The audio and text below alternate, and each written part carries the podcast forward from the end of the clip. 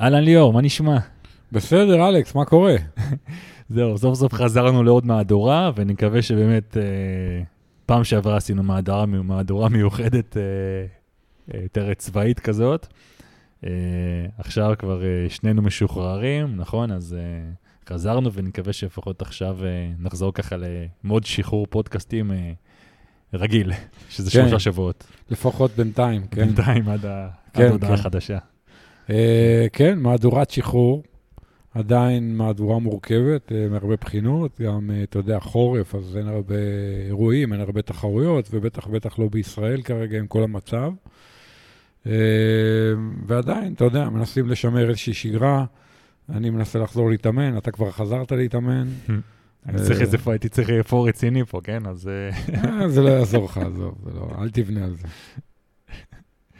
זהו, אבל אתה יודע, עכשיו פתאום בחורף קופצים לי מלא סרטונים ביוטיוב כל היום של קריסטיאן בלומנפלד שם והמאמן שלו, כל...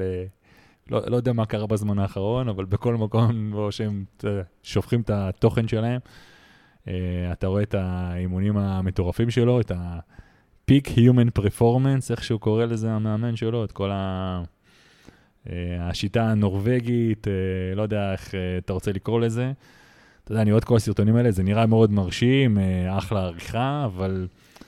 ובלומנפלד הוא אולי אחד האתלטים הכי חזקים בעולם, ואולי הוא, אתה יודע, אולי הוא נצח גם את האולימפיאדה, ינצח עוד אליפות עולם באיש ברזל, אבל שמע, משהו בכל השיטה הזאת, ובאיך שזה מוצג, אני לא מתחבר לזה.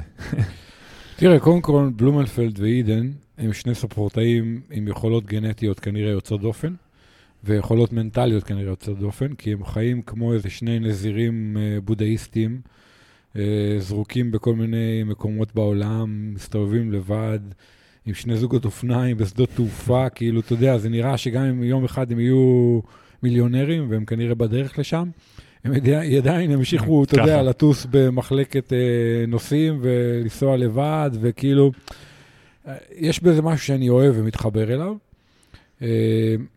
אני פחות מתחבר לקצת יהירות שיש שם, אתה יודע, עם כל הנורווגים, כל ההייפ הנורווגי הזה, שיש ב3 שנים האחרונות, אני פחות מתחבר אליו, אתה יודע. אני לא אוהב את זה כל כך, וגם אני אומר שיטה. שיטה יש כשיש לך הצלחות לאורך זמן, עם ספורטאים שונים. עם ספורטאים שונים, אוקיי. כן. זאת אומרת, אם יש לך שיטה, יש לך איזו אסכולה, נקרא לזה, ואתה חושב שהיא עובדת עבור הרבה אנשים, כנראה שהיא לא עובדת עבור כולם, ואתה גם יכול לעשות לה אדפטציות כדי שהיא תתאים ליותר אנשים, אז אתה מוכיח את זה על פני ספורטאים שונים לאורך תקופות. ולקחת שני ספורטאים, שהם כנראה, אתה יודע, freak of nature מבחינת הגנטיקה, ולבנות עליהם תיאוריה, אני לא בטוח. אני רוצה לראות שהמאמנים הנורווגים, אתה יודע, מצליחים להוכיח שהסכולה שלנו עובדת לאורך זמן עם עוד ספורטאים. נכון, אבל זה בדיוק הנקודה, שלא ראיתי אף ספורטאי אחר. יש להם שם עוד ספורטאים, אני לא זוכר, שם עוד בחור גם שמתאמן איתם, שהוא כביכול גם ברמות גבוהות, אבל לא... איך שמעתי מאמן אחר אומר השבוע, באמת שזה כאילו, שאנחנו מדברים על האחוז הזה של הכי טובים בעולם, אז האחוז מהאחוז הזה, שכביכול הם נמצאים בו, אני באמת חושב שגם המאמן של בלומנפלד אומר את זה, שנכון, הם מוכשרים גנטית, אבל עד נקודה מסוימת, ומשם זה אימונים קשים. אבל אני אומר שזה לא מספיק. לא משנה לכל אחד, אתה יודע, אוקיי, אימונים קשים, התמדה, הם עושים את כל זה, ואני בטוח שיש עוד יחידים בעולם שעושים את זה באותה צורה, ולא מגיעים לאותן תוצאות. וכמו שאתה אומר, זה, אתה יודע, גנטיקה, ואולי משהו, אתה יודע, אני חושב שזה כן המבנה גוף מיוחד של בלומנפלד, דוגמה. אתה יודע, זה ישר זועק אותי גם לפלפס, לכל התוצאות של פלפס, שגם פלפס הוא סוג של מוטציה בגוף. כן. אז אתה יודע, באמת, כדי להגיע לתוצאות האלה, אז אני חושב שבסופו של דבר, גם לאחוז היחיד הזה, 100%, אז גם להם יש גבול, עד ל, אתה יודע, כל מיני מוטציות מוזרות כאלה, של, אתה יודע, זה מגניב וזה, אתה יודע, אני לאו דווקא מדבר מוטציה בקטע רע, כן? אבל, אתה יודע, לפעמים אני גם לוקח את זה לקבוצות גיל, אוקיי? ואתה אומר, אוקיי, איפה בן אדם מסוגל בסופו של דבר, איפה הגבול שלו ולאן הוא יכול להגיע? אז גם אנחנו, אתה יודע, כל אחד עם המבנה גוף שלו, יכול שהמבנה גוף שלו טוב יותר לדברים מסוימים, פחות טוב לדברים אחרים, כל אחד מאיתנו בסופו של דבר גם יש גבול מסוים, למרות שאתה יודע, כל השבירת גבולות, וכל אחד אומר, כן, כאילו, אתה יכול, ככל שתתאמן יותר חזק, אתה יודע, אתה כאילו יכול להמשיך להשתפר, אבל אתה יודע, בסופו של דבר יש גבול אמיתי שלכל אחד מאיתנו יש. ולא משנה מה, אתה לא, באיזשהו מקום, לא תצליח לחצות אותו, ולא תצליח נלך להיות טוב כמו אחרים. כן, תשמע, הרכיב הגנטי הוא בהחלט משמעותי. אף פעם לא, אתה יודע, נוכל לבדוק כמה משמעותי זה רק גנטיקה וכמה זה דברים אחרים, אבל אין ספק שיש לזה השפעה גדולה. אני עוד פעם לא אוהב את ההייפ הנורווגי הזה. אני לא אוהב את מה שקורה בשנים האחרונות, כאילו, אתה יודע, הם התחילו למדוד כל הזמן את הלקטט, אז כולם התחילו כל היום למדוד, אתה יודע, מה שקוראים חומצת חלב וכל זה. עוד פעם, אני לא חושב שזה שגוי, אני פשוט חושב שלהפוך את זה למשהו שזה הדבר, זה גם כן לפעמים נראה לי, אתה יודע, קצת אבסורד. ועובדה שמאמנים שונים, ספורטאים שונים, הצליחו מאוד. אתה יודע, אלוף העולם הנוכחי באיש ברזל, הוא לא נורווגי. ואתה יודע, דן לורנג למשל, שהוא מאמן כנראה הכי טוב בעולם בטריאתלון, אתה יודע, לפחות לפי דעתי. שזה המאמן של יין פורדינו, לוסי צ'ארס. של יין פורדינו, הניוג ופרדריק פאנק ועוד כל מיני כאלה. אתה יודע, הוא עובד בשיטה, בגישה קצת אחרת, אז אני לא חושב שיש שיטה אחרת שעובדת ואחרות לא, בטח לא עבור כל הספורטאים. ואני, אתה יודע, רוצה לראות מה יקרה למשל במשחקים האולימפיים השנה בפריז, עם בלומנפלד, לדעתי, הסיכוי שהוא יהיה מדורג גבוה, הוא סיכוי די נמוך. ואז, אתה יודע, הם קצת, אתה יודע, נראה לי, יירגעו. שמה, כרגע זה דווקא, הם פחות ממשיכים עכשיו עם האייפ כל כך חזק, אתה יודע, יש כל מיני פרסומים על זה שהוא מתאמן על טריינרים של טאקס נאו, שהוא שבר שתי טריינרים, מרוב שהוא יחזיק אותם בטמפרטורה מסוימת, כנראה זמן מסוים, שמגיע שהם לבטים, שזה כביכול, לפחות לפי התוצאות שלו, שהוא ב-VO-MAX הכי גבוה בהיסטוריה. כל הדברים שגם, אתה יודע, אני אומר, אוקיי, אבל אני גם שואל את עצמי, כאילו, אוקיי, הוא כבר היה ברמה כוח גבוהה. איך אתה יכול לבצע גם קפיצה כזאת מרמה כל כך גבוהה? יש לי מלא מלא שאלות, אתה יודע, כנראה אולי אף פעם לא נדע את התשובה, אבל, לא יודע, אני... בוא נראה באמת מבחינת התוצאות, האם זה ממשיך להצדיק את עצמו, האם באמת אפשר להמשיך להיות טוב גם במרחק הקצר, באולימפיאדה, וגם במרחק הארוך, האם זה יכול לעבוד ביחד, האם הוא מוטציה עד כדי כך שזה יכול לעבוד, ואולי יש לנו דור של אתלטים חדשים שמסוגלים לעשות את הכל ביחד. קודם כל התשובה היא בגדול כן. אתה רואה שהיום בטריאתלון העולמי, אין כבר את ההפרדה החד-חד ערכית לספורטאים מרחקים קצרים וספורטאים מרחקים ארוכים. כולם עושים לפחות המרחקים הבינוניים, כולל הספורטאים ה-so-called, נקרא להם אולימפיים. טיילר ניב זה דוגמה יפה, אתה יודע, אבל יש עוד הרבה דוגמאות. והם טובים גם בזה וגם בזה, וזה מחזיר אותנו איזה 25-30 שנה אחורה. לימים של מרק אלן ושל כל התקופה הזאת, אתה יודע, שנות ה-90, שהספורטאים היו טריאתלטים. כן. לא היה, אתה יודע, אולימפי, לא אולימפי, גם עוד לא היה אולימפי, כן? כי האולימפי התחיל בסידני, אבל ב-2000. אבל כאילו הם פשוט היו טריאתלטים, התחרו בכל המרחקים. כן. ואני חושב זה מה שאנחנו הולכים לראות בשנים הקרובות, שהספורטאים הטובים מתחרים בכל המרחקים. ואני דווקא מאוד מתחבר לזה, מאוד אוהב את זה, כי אני טוען שספורטאי טוב הוא ורסטילי. הוא יודע להיות טוב במגוון גדול של מרחקים. זה הספורטאי בעיניי המושלם. אני שואל אותך, מה השתנה?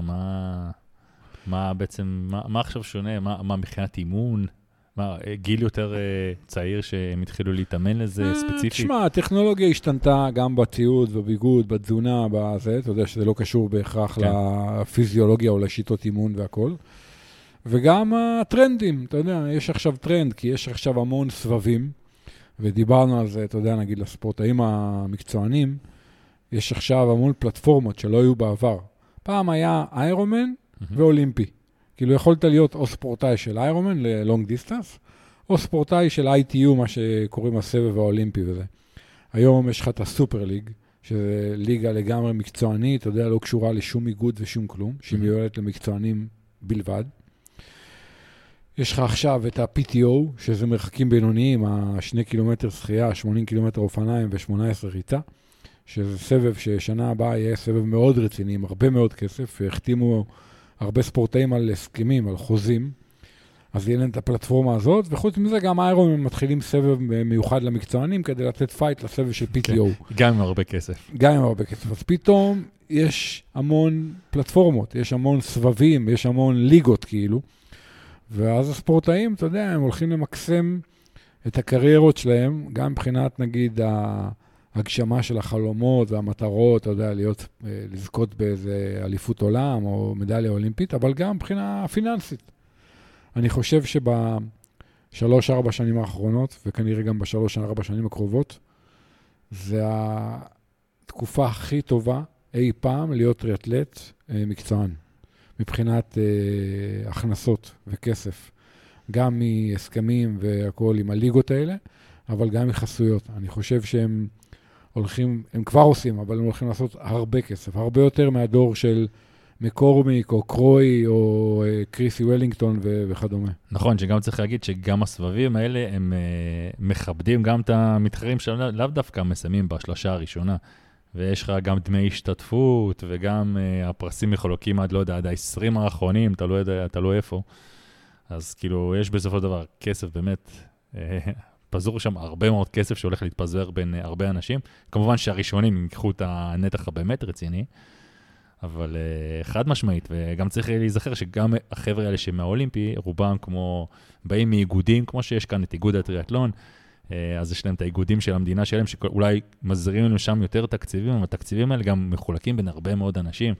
בסופו של דבר, הכסף מחייה של האנשים האלה, אי אפשר בכלל, אני חושב שזה בכמה סדרי גודל יותר קטן, מהכספים שמוצאים עכשיו, ב-PTO או ב-Ironman, ויש שם עוד איזה בונוסים, אם אתה לוקח מספר, אם אתה מנצח מספר תחרות ביחד, אתה זוכה שם לעוד בונוס של איזה 200 או 250 אלף דולר, שזה, תחשוב, זה סופר משמעותי, כמעט מיליון שקל.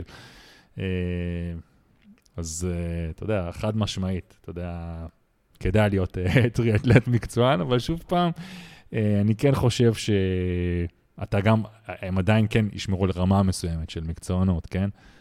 כדי שזה כן יהיה מאתגר, ושזה כן יהיה תחרותי. כן, ותשמע, אתה יודע, זה גורם לחשוב למשל על מישהו כמו שחר סגיב, שאתה יודע, השתתף עכשיו במשחקים האולימפיים, נניח בפריז, אוקיי, ומה אחרי זה? אתה יודע, ללכת הוא כבר השתתף הרי בסופר ליג, אבל אתה יודע, ללכת אחרי זה ל-PTO כזה, למרחקים בינוניים וזה, תשמע, זה קריירה עם פוטנציאל, לדעתי, יותר גדול מאשר להיות ספורטאי אולימפי. חד משמעית, וגם, אתה יודע, אני חושב שמהנקודה הזאת שאתה באמת מסיים אולימפיאדה כזאת, אז יש לך שתי כיוונים. מצד אחד, יכול להיות שאתה כבר כל כך שחוק מזה, כי אתה יודע, 4 שנים, עזוב, זה לא, זה גם באולימפיאדה, אתה יודע, תלוי מה הגיל שלך, וכל האימונים האלה, וכל כמו שאמרנו, סגנון חיים, בשביל באמת להתחרות באולימפיאדה, זה לא משהו רגיל.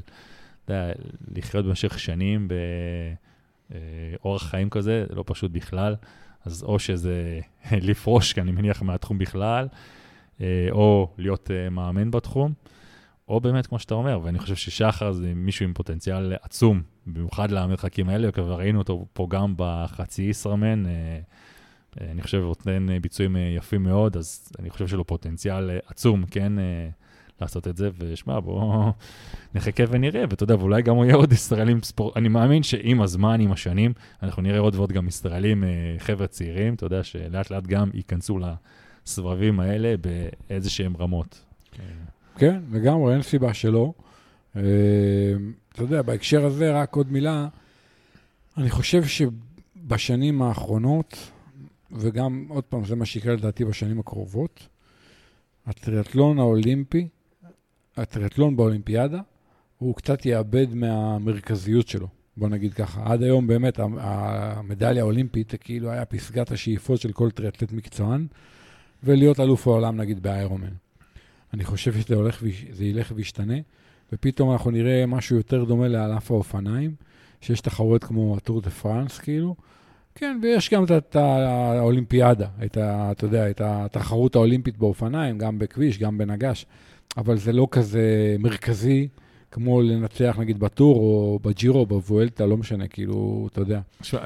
שמע, מצד אחד אני מסכים איתך, אבל תמיד בדברים האלה אני אומר, יכול להיות שאנחנו כל כך לא, אנחנו פחות עוקבים אחרי המרחק הקצר, ואנחנו פחות, אתה יודע, בלופ הזה, אז אני אומר, יכול להיות שאנחנו לא מספיק אובייקטיביים לצאת בהצהרה כזאת, למרות שאני באיזשהו מקום כן חושב כמוך, אבל עדיין יש כל כך הרבה, הרי כל האיגודים האלה, שתחשוב, כמו שאמרתי, יש איגוד טריאתלון פה, איגוד טריאתלון בגרמניה, בכל המדינות, בסופו של דבר, המטרה שלהם זה לא חצי שברזל, זה להכין, אתה יודע, זה כן להכין ספורטאים לאולימפיאדה, ואתה יודע, יש שם פירמידה של צעירים שכל פעם נכנסת ומתאמנים רק לזה, אז אמנם אולי באמת הכוחות משתנים, אתה יודע, סדרי הכוחות משתנים איכשהו עם השנים, ואולי יגיע באמת זמן שזה יקרה מה שאתה אומר, שזה יהיה סובבים כמו טור דה פרנס כזה של טריאתלון, אני לא חושב שזה יהיה בזמן הקרוב.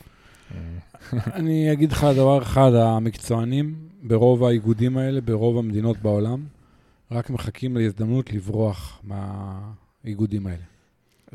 זה נכון, ואגב ראינו, אתה יודע, אפרופו נורווגים, והם התנתקו מהאיגוד שלהם גם בגלל כל מיני בירוקרטיות, הרי ברור לנו שמדובר פה גם באיגודים שכפופים גם לממשלה, לכל מיני תהליכים בירוקרטיים מאוד, אתה יודע, שאף אחד מאיתנו לא רוצה להתעסק בהם, אז חד משמעית. לא רק בישראל, מה שנקרא.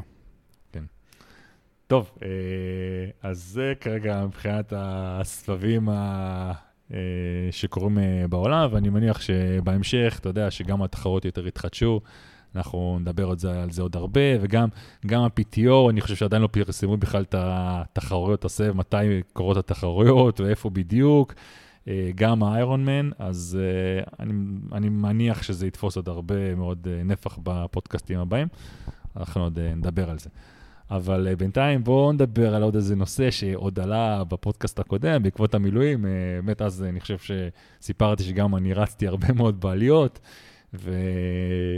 שזה כן, אני הגשתי שזה, אני מרגיש עד היום שזה מאוד נתן לי איזושהי קפיצה בריצה, וגם אחרי זה קיבלתי גם הרבה מסרים, אנשים שמקשיבים לפודקאסט, שגם, אתה יודע, פתאום גם יצאו לנסות את זה.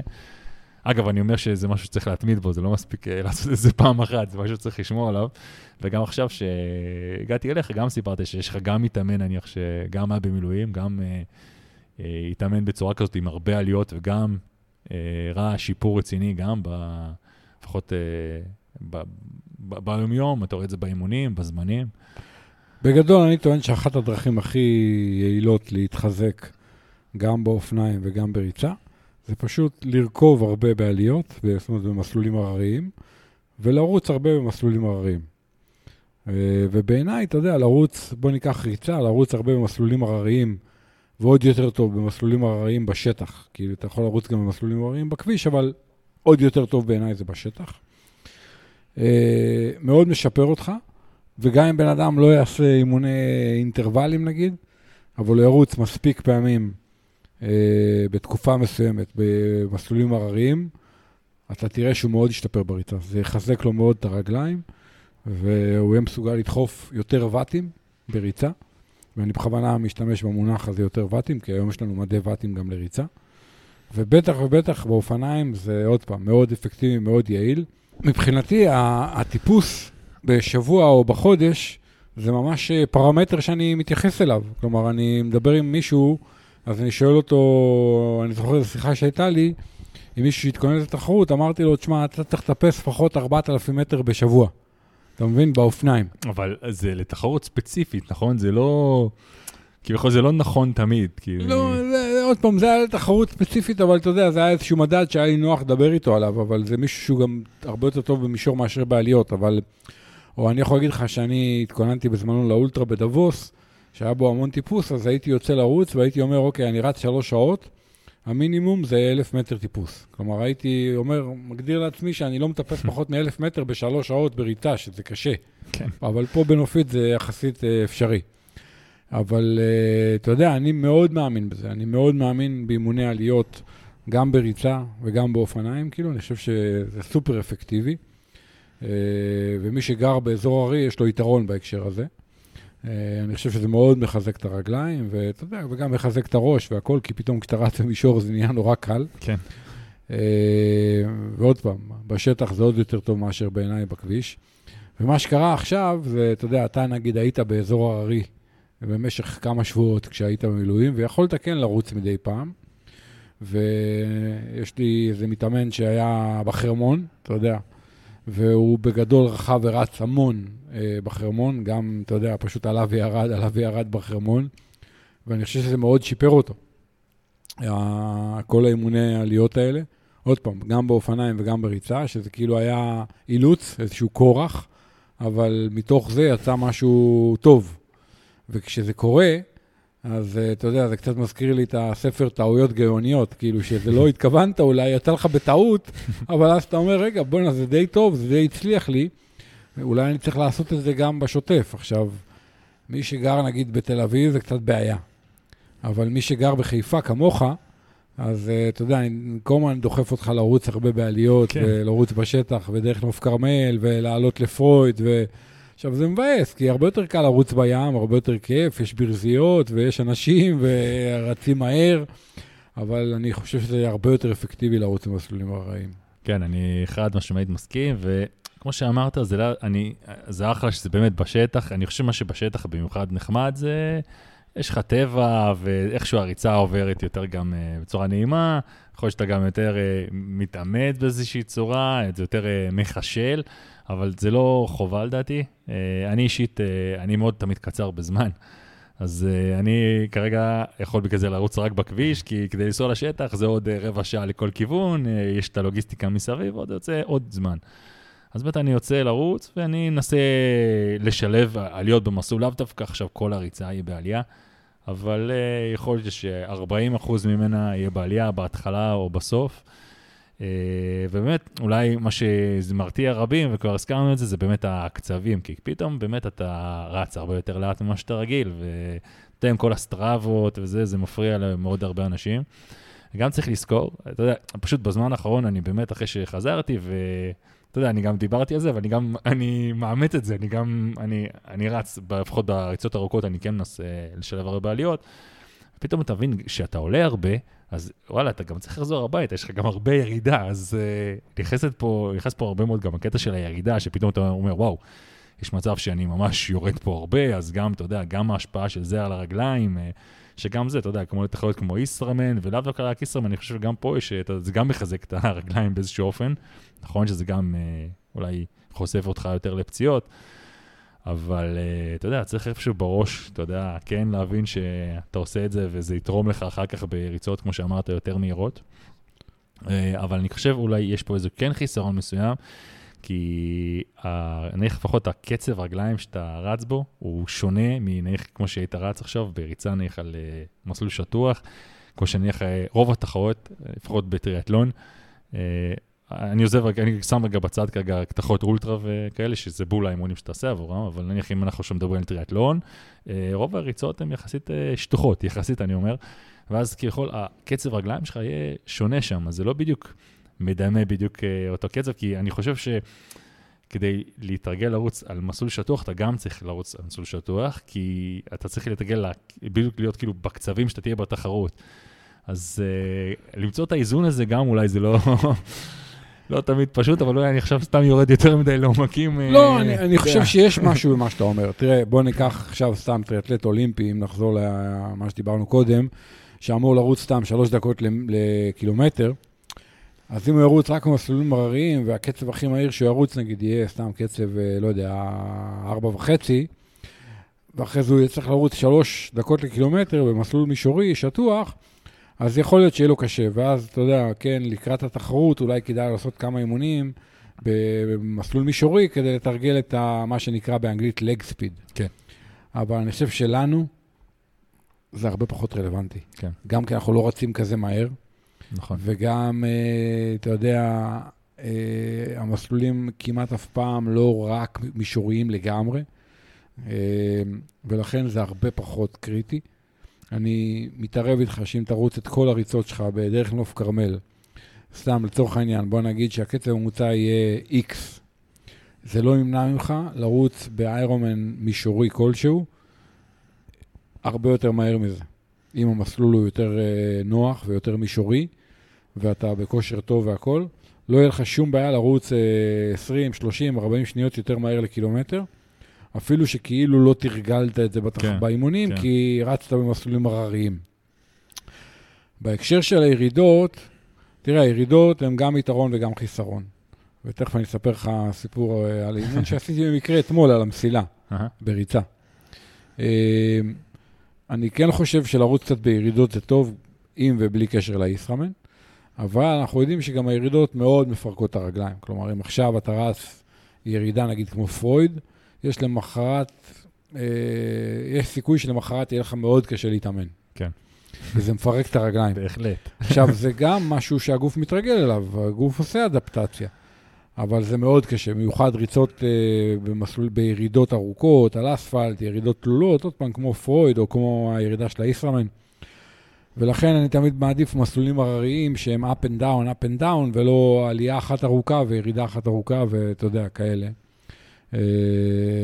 מסלולים כמו שאני רץ פה. זה נקודה חשובה, כי הרבה פעמים אנשים כאילו שוכחים מזה ורק מבינים את זה באימון עצמו, שאתה מבין שאתה, וואלה, עלית הרבה. ועכשיו צריך לרדת הכל בחזרה, אתה מבין, וואו, יש פה, עליתי הרבה.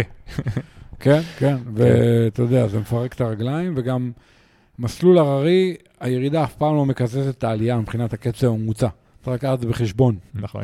אתה יודע, אנשים אומרים, עליתי נגיד את העלייה, אז עכשיו אני יורד את הירידה, אז הממוצע יצא לי כמו שהייתי רץ במסלול מישורי. לא, הוא יצא בעיקרון יותר איטי, רגע, ולא לנסות לעשות את זה גם, לא, אני חושב שעצם הניסיון הוא חושף אותנו יותר לפציעות, כי יש הרבה, אתה יודע, שעדיין בונים על הסטראבה, אני אגיד את זה אותם, כי אני יודע שזה ככה. עכשיו, למה אמרתי שאני מעדיף שטח ולא אספלט? בעיקר מבחינת פציעות, במיוחד בירידות. אתה מבין, כשאתה יורד ירידה תלולה על אספלט, אתה דופק את הרגליים ברצפה, אני מעדיף משטח יותר רך, אם אפשר. אם לא, אז לא, אבל אני מעדיף משטח יותר רך. כן. ואז אני, אתה יודע, אספר לך סיפור אמיתי על האימון שעשיתי במקרה אתמול. אתמול עשיתי אימון על המסילה, רצתי 15 קילומטר על המסילה, האמת הקצב היה קבוע, כל האימון, כל מה שהשתנה זה רק השיפוע. עשיתי אימון לא קשה מיוחד, לא רציתי להיות בדפקים גבוהים וזה, אבל פשוט שמתי את המסילה, התחלתי קילומטר על 0, קילומטר על 1%, 2%, 3%, 4%, כאילו, אתה מבין, כן, אותו קצב, כאילו, ואז המאמץ עולה, למרות שהקצב לא עולה, אחוז שיפורה עולה, ואחרי זה עשיתי פירמידה הפוכה, כאילו, אחרי זה ירדתי חזרה לאפס, עשיתי ככה 15 קילומטר. עכשיו, היתרון הוא שיש לך במסילה, אין לך בעיה לשים שיפוע, אתה יכול להתאמן על עליות במסילה, רוב האנשים לא עושים את זה כי זה מבאס, זה קשה. חבל על הזמן מבאס, כן, זה... כן. המסילה שלי הכי הרבה שהיא עולה זה חצי אחוז שיפוע, אין לה יותר. אז זה האימון שעשיתי אתמול, אתה יודע, פשוט רצתי עליות על המסילה, עוד פעם, מסילה יש לה יתרון, יש לה שיכוך, זה גם מאוד מבוקר, ואתה יודע, מאוד קל לנהל את האימון והכל. המסילה שלי יש לה חיסרון אחד, אפשר, אתה יודע, לקרוא לזה חיסרון, היא לא יודעת לדמות ירידות. בהקשר הזה ראינו את המסילה החדשה כן. עכשיו שקיקר הוציאו, וואו, נכון? כן, שוואו כן, הוציאו. כן, כן. שיש לה גם מהירות מטורפת, מהירות כן. סופית. גם מהירות מטורפת, וגם זה כאילו אתה מניע את המסילה, אבל לא, יש שם מסילות כאלה שזה מאוד נפוץ בזמן האחרון, שזה מיוחד כמו מסילה, אני קורא לזה מסילה לספרינטים, כי מין יש לה מין משהו קאור כזה, מבנה קאור, כן. וכביכול אתה מניע אותה עם הגוף שלך, ולא על ידי משהו מכני, כאילו שמנגנון מכני, משהו מריץ. אבל לא, זה כאילו זה עוד יותר משוכלל, זה ממש, אתה יודע, זה מתאים את עצמו לקצב שלך, ווואו, זה, בוא נגיד, אני שמח שהזכרת את זה, כי באמת, אני חושב שגם DC Rainmaker אמר את זה, אין הרבה מוצרים שעשו לי וואו בשנים האחרונות, וזה שראיתי את הדבר הזה, אמרתי, וואו, take my money, כאילו, וואו, זה משהו שבאמת, אני חושב שזה game changer רציני, ובמיוחד גם באימונים, כמו שאתה אמרת עכשיו, כי מה שסיפרת עכשיו, אני לא מדמיין את עצמי עושה דבר כזה על הליכון רגיל. שם את השיפועים האלה, אני אגיד לך מה, זה מחזיר אותי כולנו עושים את הטסט ארגומטרי הזה, נכון? בשביל לקבל את האישור, כן. שהם לוקחים לך למכון, שמים לך את ההליכון על איזה שיפוע 12, שאתה כמעט מתהפך אחורה, ואתה כבר רק מת שזה ייגמר, הדופק לא עולה, כולם עוברים את הסרט הזה כל הזמן, זה יותר מדי מחזיר אותי לשם, זה פשוט לא טבעי הדבר הזה. זהו, אז אני חושב באמת שהגיע ההליכון הזה, זה יהיה משהו באמת game changer. מסילה, לא הליכון. סליחה, נכון, מסילה.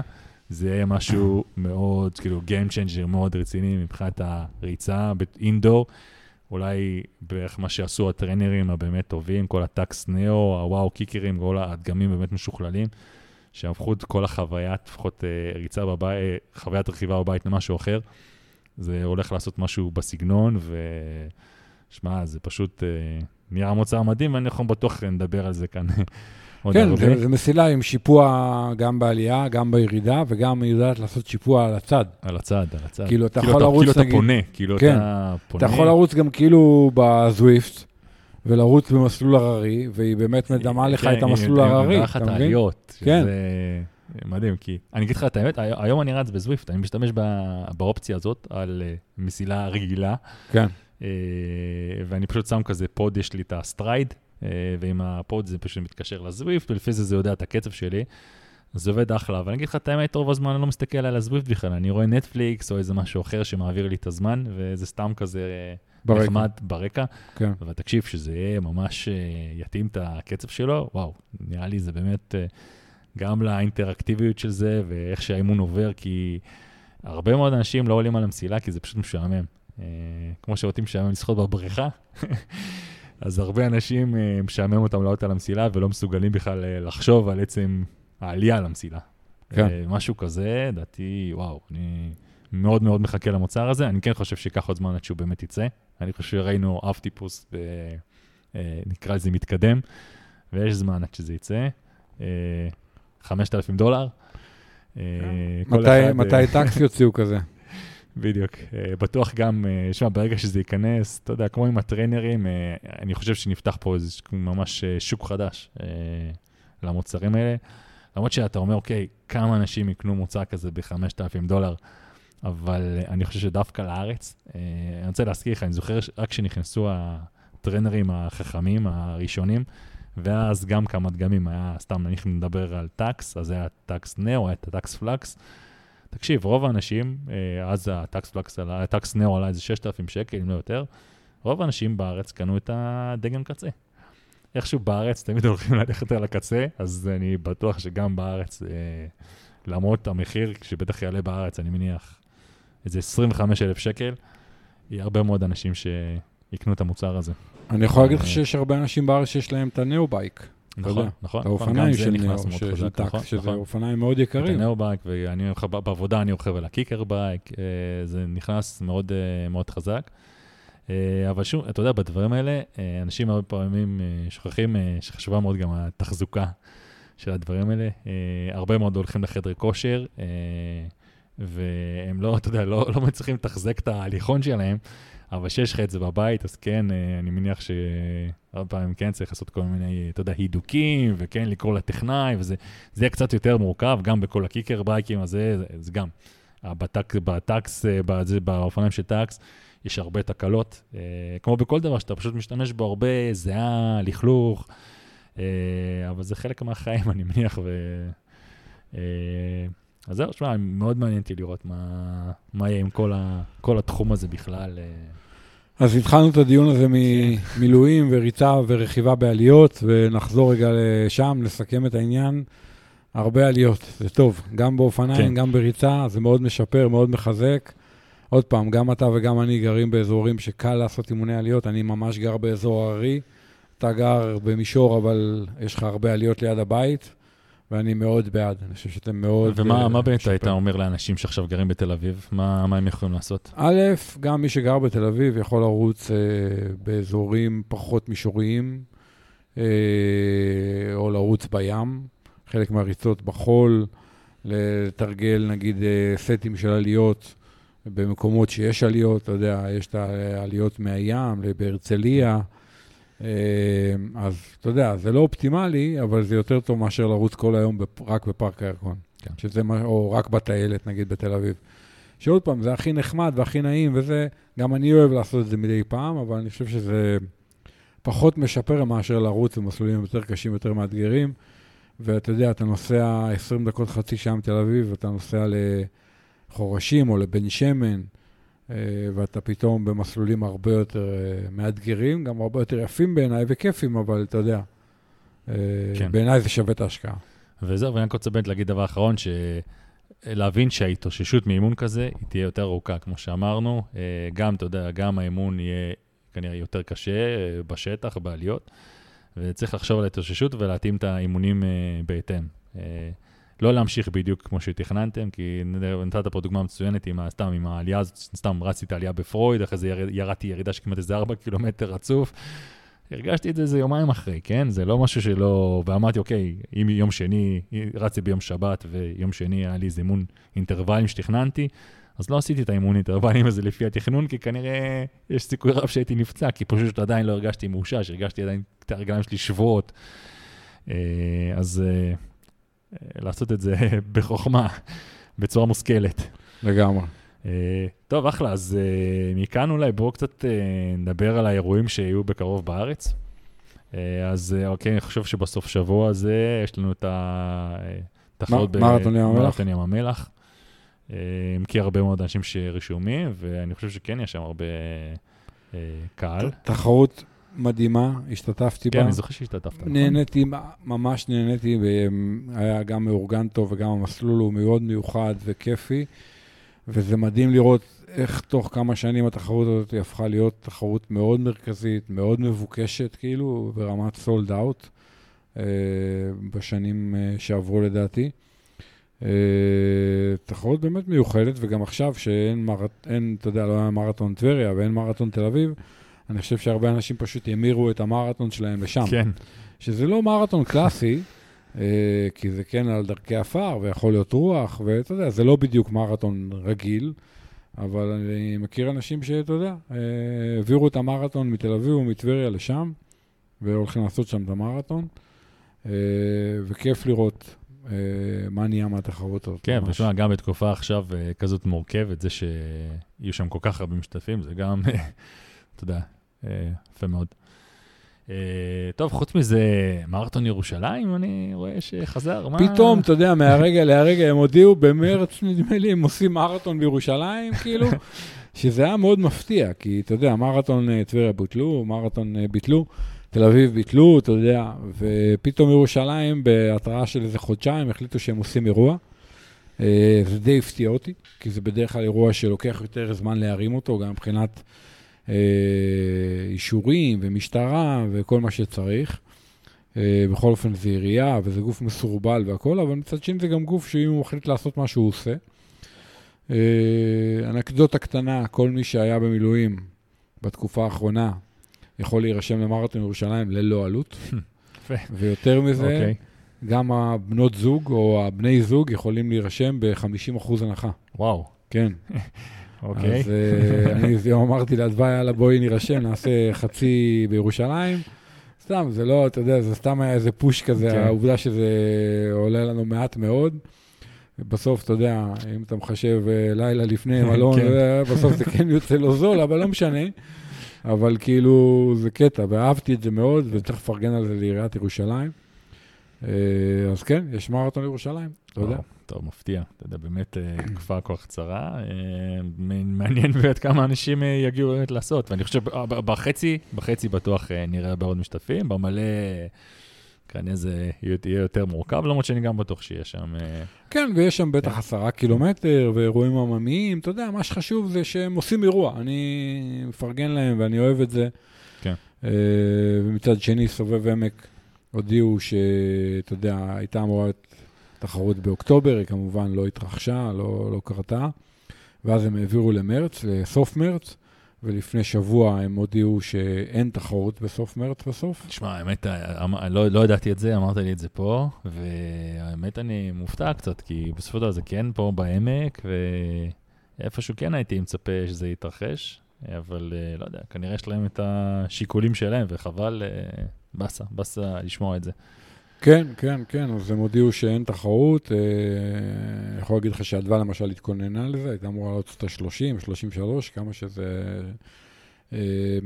ועכשיו הם ביטלו, הם אומרים שהם באותו תאריך יעשו איזו ריצה חברתית, כאילו לא פורמלית וזה, והסובב יחזור פול פאוור באוקטובר הקרוב, אז אתה יודע, זה בהקשר הזה.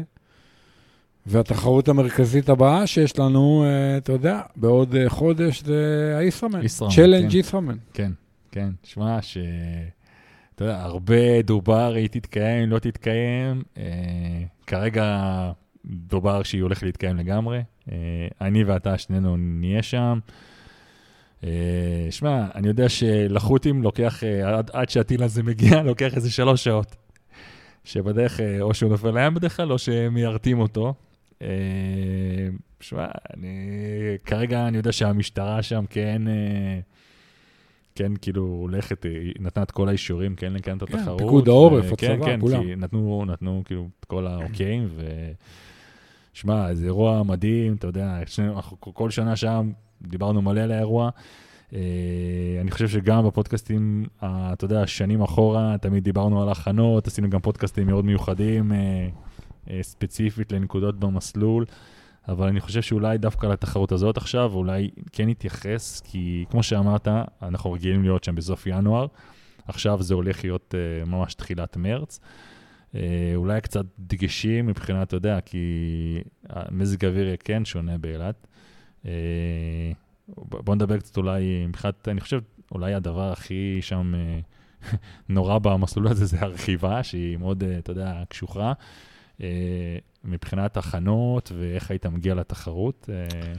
תראה, קודם כל, בוא נגיד בימים כתיקונם, שהתחרות היא בסוף ינואר, היא בטח הייתה אמורה להתרחש ביום שישי האחרון, מבחינת התאריכים, נדמה לי, אני לא זוכר. תמיד ככה.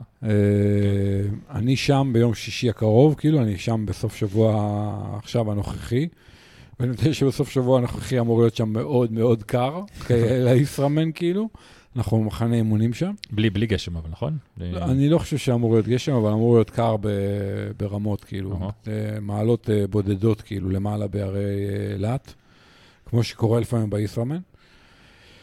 במרץ, שאלה טובה, לפני 2 נדמה לי, עשינו שם כמה ימים במרץ, לא עשינו תחרות, אלא עשינו משהו אחר, אז כשהיה ישראמן שנדחה ובסוף התבטל. והיה מזג אוויר... בקורונה? כן, והיה מזג אוויר סבבה, במרץ כאילו, היה ממש כאילו בסדר, היה די חם למטה, אבל לא היה משהו קיצוני. מה יכול להיות השנה במרץ למי שעושה ישראמן? יכול להיות חם, למי שירוץ בצהריים. עכשיו, מי ירוץ בצהריים? ירוצו האנשים הפחות מהירים בחצי, וירוצו האנשים המאוד מהירים במלא. בוא ניקח לצורך העניין מישהו שיוצא מהמים במלא בנגיד 7:15, ומתחיל לרכוב, ורוכב לצורך העניין נגיד 6 שעות, אז הוא רוכב עד 2 בערך, 2:15, אתה יודע, הוא ירד לרוץ למטה, הוא יגיע נגיד למטה ב3, חם. יכול להיות חם. כן. אבל זה לא חום קיצוני, וזה בדרך כלל ספורטאים טובים שיודעים להתמודד עם החום, וזה אני מדבר כרגע על המלא. מי שעושה חצי, עוד פעם, המהירים יסיימו לפני החום המשמעותי, והפחות מהירים כן יכול להיות להם חם למטה בריצה. עוד פעם, לא חום, אתה יודע, 25 מעלות זה חם. כל דבר מעל 20, אם יש שמש ישירה וקצת רוח יבשה, אז זה מרגיש לך הרבה יותר חם, במיוחד שהגוף לא מאוקלם.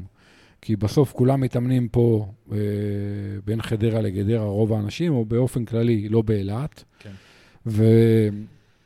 ובאים להתחרות פתאום, נגיד אפילו שיש 22, 24 מעלות, לגוף זה מרגיש מאוד חם, כי הוא לא מאוקלם.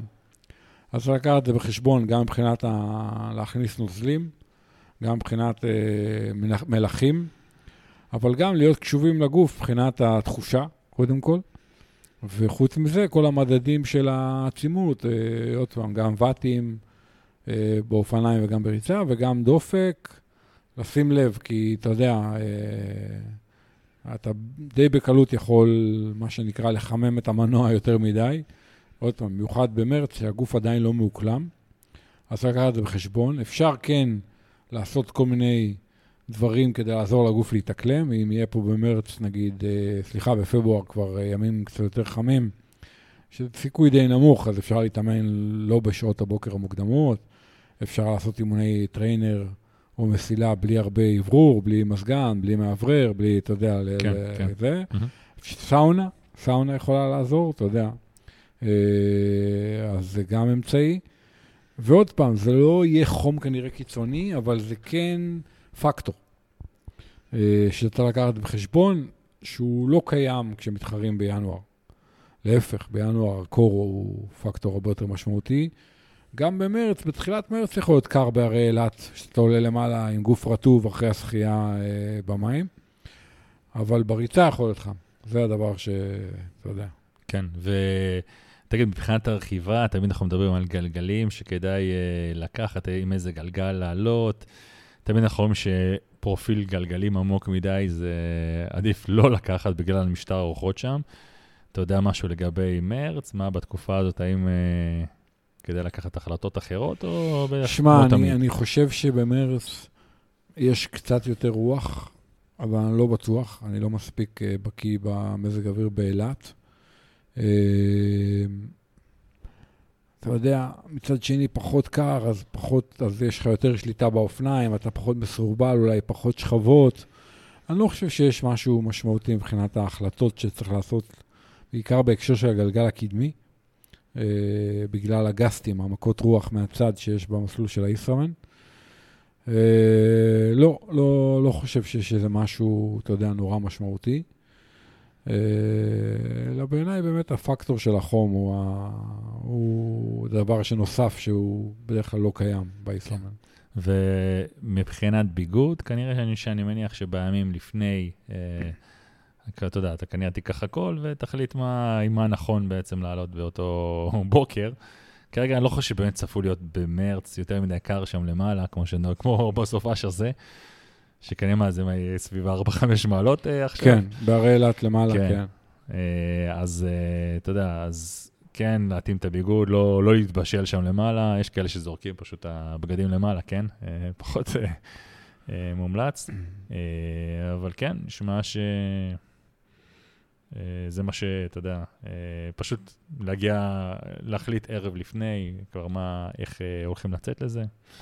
אני בגדול בעיקר נגד מעילים, בעיקר נגד מעילי ניילון. כן, כן. כי בעלייה זה מבשל אותך, ואז אתה מזיע, ולמעלה רק נהיה לך יותר קר מזה. אני בכלל נגד מעילים בתחרויות, אני כבר רק וסט, לדעתי. כן, בדיוק, או וסט, או כל מיני, כל החולצות, האבות המתוחכמות, כל הגבות למיניהם. כן.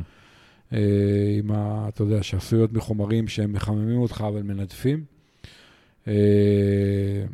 זהו, הישראמן השנה הוא צ'לנג' פעם ראשונה. כן. בוא נראה מה יהיה. כן, וזה, וכמו שאמרנו פה, זה צ'לנג'. עוד פעם, אני הבנתי שאגב, יגיעו גם מתחרים מחול, למרות המצב. מבחינת הפרס הכספי, עדיין צריך לבדוק אם זה עדיין בעינו, כי אני חושב שגם היה שם פרס כספי מאוד מכובד.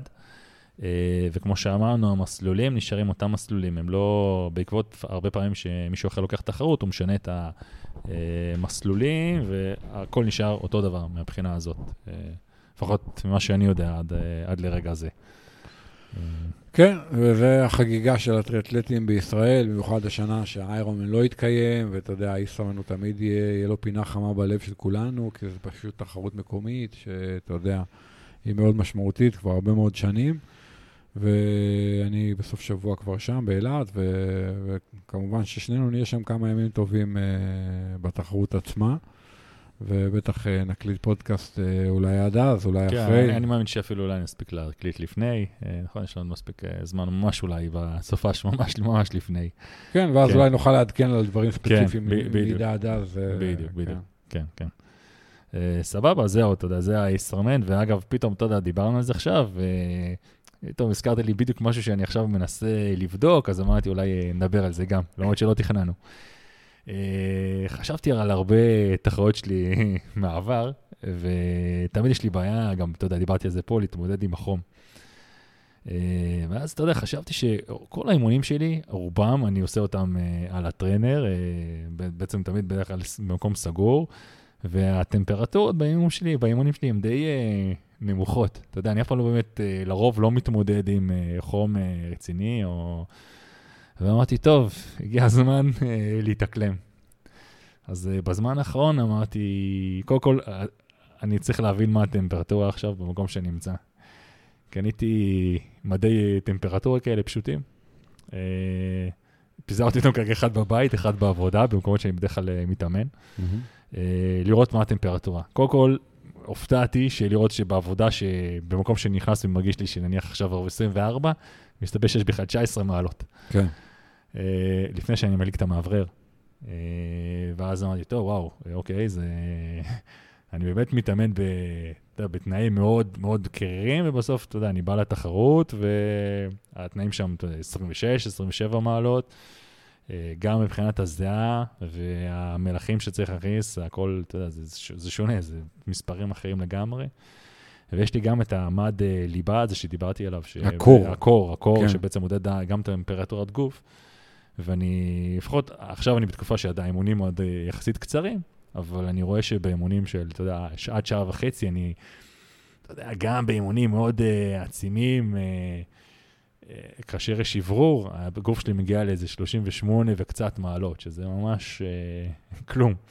ובחוץ, שאני לובש את הדבר הזה, אני מגיע ל-39.8 כמעט. כן. שזה טמפרטורה. אגב, בלומנפלד, אני חושב שהם פרסמו שמגיע לשם לאיזה 40 ומשהו, 40.7, משהו, מספרים מטורפים לגמרי. מבחינת חום, כאילו, של חום ליבה של הגוף. והתחלתי עכשיו ממש כמעט לא להפעיל את המעבר בכלל, או ממש לשים איזה עברו קל, ואני פשוט רואה כמה אני מזיע, שזה משהו לא נורמלי בכלל. וגם פתאום טמפרטורת הליבה גם עולה יותר. ואמרתי, לפחות, אתה יודע, גם עכשיו שאגב בחוב זה יותר יותר קל לעשות את זה, כי אתה יודע, קריר סך הכל, וקשה באמת לדמות תנאים חמימים. אמרתי, נתחיל לעבוד על זה מעכשיו, וממש אני עכשיו בכל אימון גם סובל, וגם יצא ממנו רטוב מאוד, ופתאום אתה רואה שגם לוגיסטית פתאום, כל הנעלי רכיבה שלך אחרי אימון ספוגות, אז צריך להבש אותם לפעם הבאה, כל מיני דברים שלא רגיל אליהם, אבל אמרתי שצריך לעשות גם את השינוי הזה לפעם הבאה. נראה כמה אני אצליח להתמיד בזה, כי זה משהו שלי מאוד מאוד מאוד קשה איתו. קודם כל, נשמע לי מעולה מה שאתה עושה, כי אני חושב שאצלך זה הגורם המקביל. ההתמודדות עם החום, ברוב התחרויות שלך, זה הגורם המקביל. כלומר, אם היית מתחרה בתחרות קרירה ואתה יודע והכל, אז יש סיכוי הרבה יותר טוב שהיית מצליח. ורוב התחרויות שאתה עושה, מן הסתם, במקומות יחסית חמים. אתה יודע, היה אז נגיד התחרות בטלין, שעשינו ביחד, והיא הייתה בתנאים טובים מבחינתך, כי היה קריר ורטוב וזה, ואז באמת הצלחת לעשות תחרות הכי טובה שלך עד היום. כן, נכון. אז אופציה אחת זה באמת לבחור תחרויות קרירות והכל, אבל אי אפשר לבנות על זה. נכון. ואני חושב שמה שאתה עושה זה מעולה. אתה... קצת דיברנו קודם על האימוני עליות בהקשר של הלג ספיד, אז פה אתה תאבד טיפה וטים, לצורך העניין, כי אתה כאילו, זה כמו להתאמן בגובה. כשאתה מתאמן בגובה, אתה לא יכול לרכוב באותם וטים או לרוץ באותה מהירות, כי אתה אין לך חמצן. לא אמרתי את זה, אבל אני נאלץ להוריד עצימות בטרנה, כי הגוף שלך חם לך, זה קשה לשמור על אותו. חד משמעית, אני רואה את ההבדל, אתה יודע, היום עשיתי אימון טריינר בבוקר, ונדמה לי שהגרמין מדד לי טמפרטורה ממוצעת באימון 19 מעלות, משהו כזה, וזה משמעותית יותר קל מאשר בקיץ על אותו אימון, גם אם אני שם מאוורר ומסגן וזה, אני לא מגיע ל-19 מעלות בחדר, אם אני עושה את האימון, אתה יודע, באמצע היום וזה, וזה משמעותית יותר קל, והדופק הרבה יותר נמוך, אני הרבה פחות מזה, אני היום על הטריינר עשיתי אימון לא קל בכלל, ולא הזעתי הרבה. הייתי עם המאוורר, והיה קריר בחדר, וזה הבדל אדיר. הבדל אדיר, מבחינת הזהב והכל, זה משהו באמת, אני אתה יודע, אני כל כך רגיל לתנאים הקרים שזה כל כך קשה, תשמע, יש אנשים שמזיעים, אתה יודע, בכל מיני צורות, יש כאלה שמזיעים הרבה, פחות, הרבה פעמים אני עושה טרנר ליד חבר שעושה בדיוק את האימון, ואני יודע שהבן אדם בלי מעברר, והוא לא, כמעט לא מזיע. ואני, שאני מעברר נניח באיזה 3 רמות מעליו, אני רואה שאני מזיע פי 5 ממנו, לדוגמה. אז זה גם מאוד, אתה יודע, אז בלי מעבר בכלל, פתאום זה, וואו, זה ממש... כן, אתה מזיע המון, אתה יודע. אתה יודע את זה, ואתה לוקח הרבה, אתה שותה הרבה נוזלים, לוקח הרבה מלחים. ויש עוד פקטור, שאני שמח שאתה עושה את מה שאתה עושה, כי אני מדבר איתך על הפקטור הזה מדי פעם. זה הפקטור המנטלי.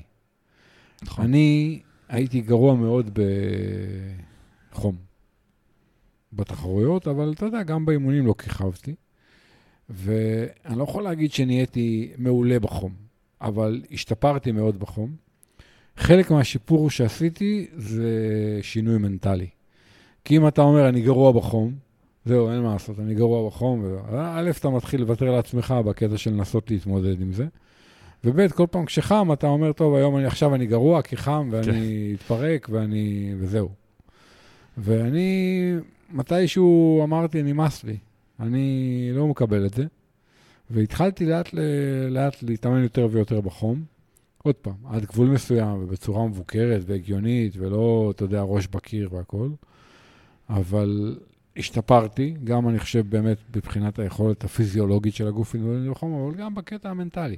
של אתה יודע, אני אהיה בסדר בחום. אני לא אהיה מעולה אולי, כמו אנשים שהם באמת טובים בחום, אבל אני אהיה יותר טוב ממה שאני. ובאמת הצלחתי לעשות תחרויות לא רעות בכלל, בתנאים די חמים, באיירומן, אתה יודע, בפרנקפורט, בהוואי. אז אתה יודע, אני שיניתי קצת את הפאזה בקטע. כן, אני יודע, וגם, אתה יודע, ראיתי את זה קורה בלייב, אתה יודע, אני זוכר אותך לפני ואחרי, ובאמת... חד משמעית, אין פה בכלל, אבל לעשות את הסוויץ' הזה, קשה מאוד, קשה מאוד, ואני עובד על זה, ובוא נראה אם אני אצליח או לא, אני רק משתף את התהליך. מעולה, אז תמשיך לעדכן במהדורות הבאות. כן, ואפרופו, דיברנו אז על הטריינר, שהזהה בסופו של דבר, אתה יודע, זה דופק את ה... זה בדרך כלל... דופק חלקים באופניים שצריך להחליף, משפיע מאוד על הבלי. אז בדיוק בזמן האחרון עשיתי פרויקט עם ה... נגיד החלפתי אופני טרנר. אז אני חושב גם, בואו אני אשתף את זה, כי אני חושב שזה גם אולי נכון לרבים אחרים. אז בגדול יש לי בבית אופני נגש. הרבה זמן לפני זה גם היה לי אופני כביש, שדווקא לרוב הייתי עושה את הטרנר על האופני כביש. והרבה מאוד זמן, אתה תשמע, הטרנר בסופו של דבר זה משהו סטטי, יחסית במקום, ובדרך כלל המאמצים שתעשה הם יותר כאילו, יהיו לך יותר קשים, זה כמו שבדרך כלל אתה רוכב בפנים, ואז פתאום אתה רוכב בחוץ, פתאום בחוץ יש לך עוד איזה 10 וט שככה אתה מרוויח, לפחות. והכל הרבה יותר קשור בפנים, והרגשתי שאיכשהו השלדה לפחות שעלתה לי לפני זה של האופני הכביש, היא לא, היא הייתה קטנה לי, היא לא, כל הזמן הרגשתי אי נוחות, הייתי מסיים את האימונים שופשופיים, וכל פעם, אתה יודע, הייתי עושה את זה, אבל כל פעם הייתי סובל. בשלב מסוים החלטתי, טוב, זהו, אני כאילו מוכר את השלדה, ואמרתי, טוב, אני בכלל לא צריך את השלדה הנוספת הזאת, יש לי את האופני נגש, אני אעשה איתם פעם, יש לי בעבודה את האופני קיקר, אני, זהו, לא צריך יותר. ואז מגיע מצב, באמת שאתה, אתה יודע, אתה ממשיך להזיע על האופני נגש, וכל פעם יש לי, זה לא רק להזיע, זה גם אנשים שיש להם טרנרים שונים, אתה צריך לפרק את הגלגל האחורי, מי שיש לו ברקס דיסק, כל פעם שהוא מפרק את הגלגל האחורי, הוא כל פעם נוגע שם בקליפר, הוא כל פעם מזיז איכשהו את האיזון של הדיסקים מאחורה, כל פעם שלל בעיות, שאם אתה כל הזמן מנסה לרכב עם האופניים שאתה פחות רוצה להתחרות איתם על הטרנר, אני חושב שאכלתי את הבעיות האלה גם עם הברקס הרגיל לפני זה, עכשיו גם עם הברקס דיסק, שבכלל משגע אותי, מחרפן אותי, לא יודע כמה שעות בזבזתי על...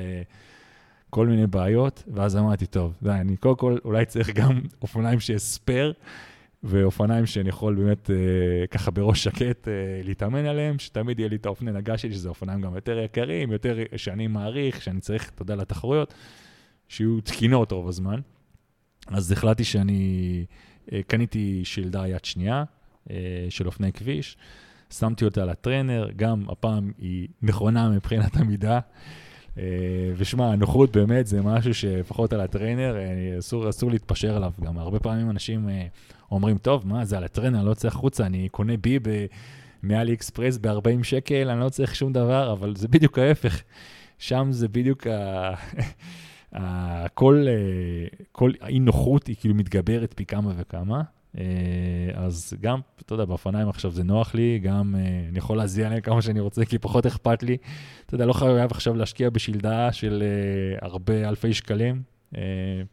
הרבה חבר'ה גם מוכרים יד שלדות יד שתיים, זה דווקא חייב להיות, עכשיו גם המחירים של שלדות בלי דיסק מאוד ירדו.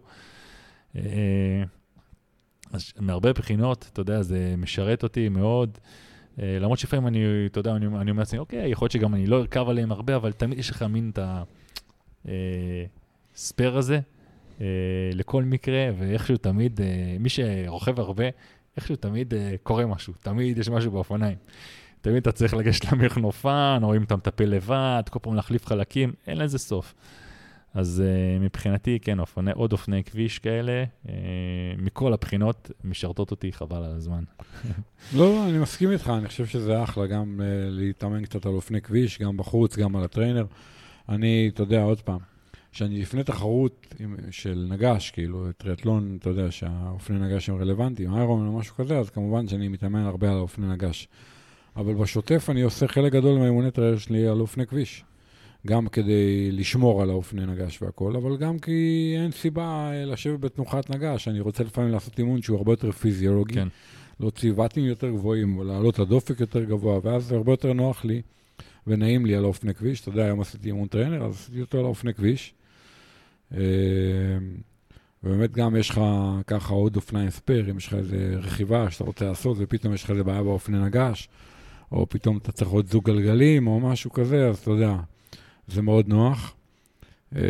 באמת, כל עוד עושים את האימונים המרכזיים, לקראת תחרות, גם על האופני נגש, בתנוחת נגש כדי להתרגל ולתרגל והכל, אתה יודע, זה בעיניי העניין.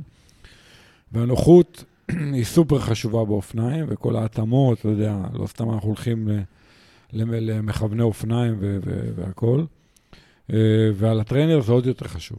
כי אם בחוץ לא נוח לך, אתה יכול לסבול את זה. אם לא נוח לך על הטריינר, זה ממש לא כיף, וכמעט בלתי אפשרי. עוד פעם, גם מבחינת התנוחה, גם מבחינת הביב, כמו שאמרת, אין ספק. אגב, אני, בהקשר של מה שאמרנו קודם על האימונים, אימוני טריינר בלי מעבר והכל, יש לי אחד מזוגות הנעלי רכיבה שלי, זה נעליים סופר מעובראות, ואני משתמש בהם בקיץ, ואני משתמש בהם גם הרבה על הטריינר. כי כשחם על הטריינר, הנעליים המעובראות זה פשוט הרבה יותר כיף. לא, שאתה יודע מה הבעיה ושמעוברות מדי, הן כל הזמן נוזלות. כל הזמן פחות, אני רואה את זה, כל הזמן ממשיכו לנזול לך במשך הרכיבה, במקום להכיל את הנוזלים בפנים. כן, אבל זה הרבה פחות חם, וכן, אתה יודע, והרבה יותר קל גם לייבש אותם עם איזתה ממש. כן, אני מכיר אנשים שבאמצע האימון יורדים, מחליפים גרביים וממשיכים אפילו ברמות כאלה. כן. כן, יש כל מיני זה, אבל כן, אז, וגם צריך להגיד, מה שנחמד, שאתה יודע, כמו שאמרת, עם האופני נגש, הרבה פעמים אתה בתנוחה, ואתה כל הזמן כאילו יחסית קרבי כזה, בוא נגיד, אתה יודע, זה גם נחמד, פעם לנשמה, אתה רוצה לצאת החוצה, אתה יודע, לרכב בתנוחה יותר סבבה, יותר, אתה יודע, רכיבה לנשמה נקרא לזה. יש לך גם את האפשרות הזאת, אתה יודע, לא חייב תמיד עם הנגש, אפשר לקו גם בסבבה נקרא לזה, לטפס, אנחנו יודעים שלטפס זה הרבה יותר נוח עם אופני כביש, אז תמיד יש את האפשרות הזאת, אז מהרבה בחינות יש פה יתרון, צריך להגיד שזה כן מותרות, כן, כי כאילו זה עוד אופניים, אבל שוב פעם אני לא אומר עכשיו להשקיע, לא יודע, הרבה מאוד כסף באופניים, אפשר לקנות היום ביד שתיים, לנסוע אחלה מציאות, וזה יכול להיות אחלה דבר. אני תמיד אומר לאנשים, תשקיע, אם אתה יכול, הרבה כסף באופני תחרות, תשקיע פחות באופני אימונים, שזה לצורך העניין במקרה שלנו, אופני כביש. כן, כי לרוב האנשים, אני מאמין, זה אופניים גם שאתה שם לטרנר, תחשוב שלאו דווקא גם האופניים צריכים שיהיה להם מד וטים. רוב יש לך מד וטים על הטרנר כבר, הטרנר כבר מספק את הוטים, רוב הטרנרים היום, אני חושב אפילו הפשוטים ביותר, אז באמת, זה לא השקעה גדולה, כמובן שאתה יודע, זה תלוי בכל אחד, ויש אנשים שאוהבים שהאופניים פונפנות, אז תלוי מאוד בכל אחד. אבל לדעתי זה אחלה פתרון להרבה מאוד דברים, במיוחד לעניין הזה של הזיעה, והפחד הזה של לרוס את האופניים שלך לפחות. טוב, זהו, נראה לי שזהו לבינתיים. אני חושב שפעם הבאה שניפגש באמת כבר נדבר לקראת הישראמן, תספר קצת על החוויות שלך מהשבוע, מהסופה של הקריירה הזה, בוא נגיד ככה. בטוח שיהיה מעניין, ויהיה לנו עוד דברים, הרבה דברים מגניבים. עד הפעם הבאה.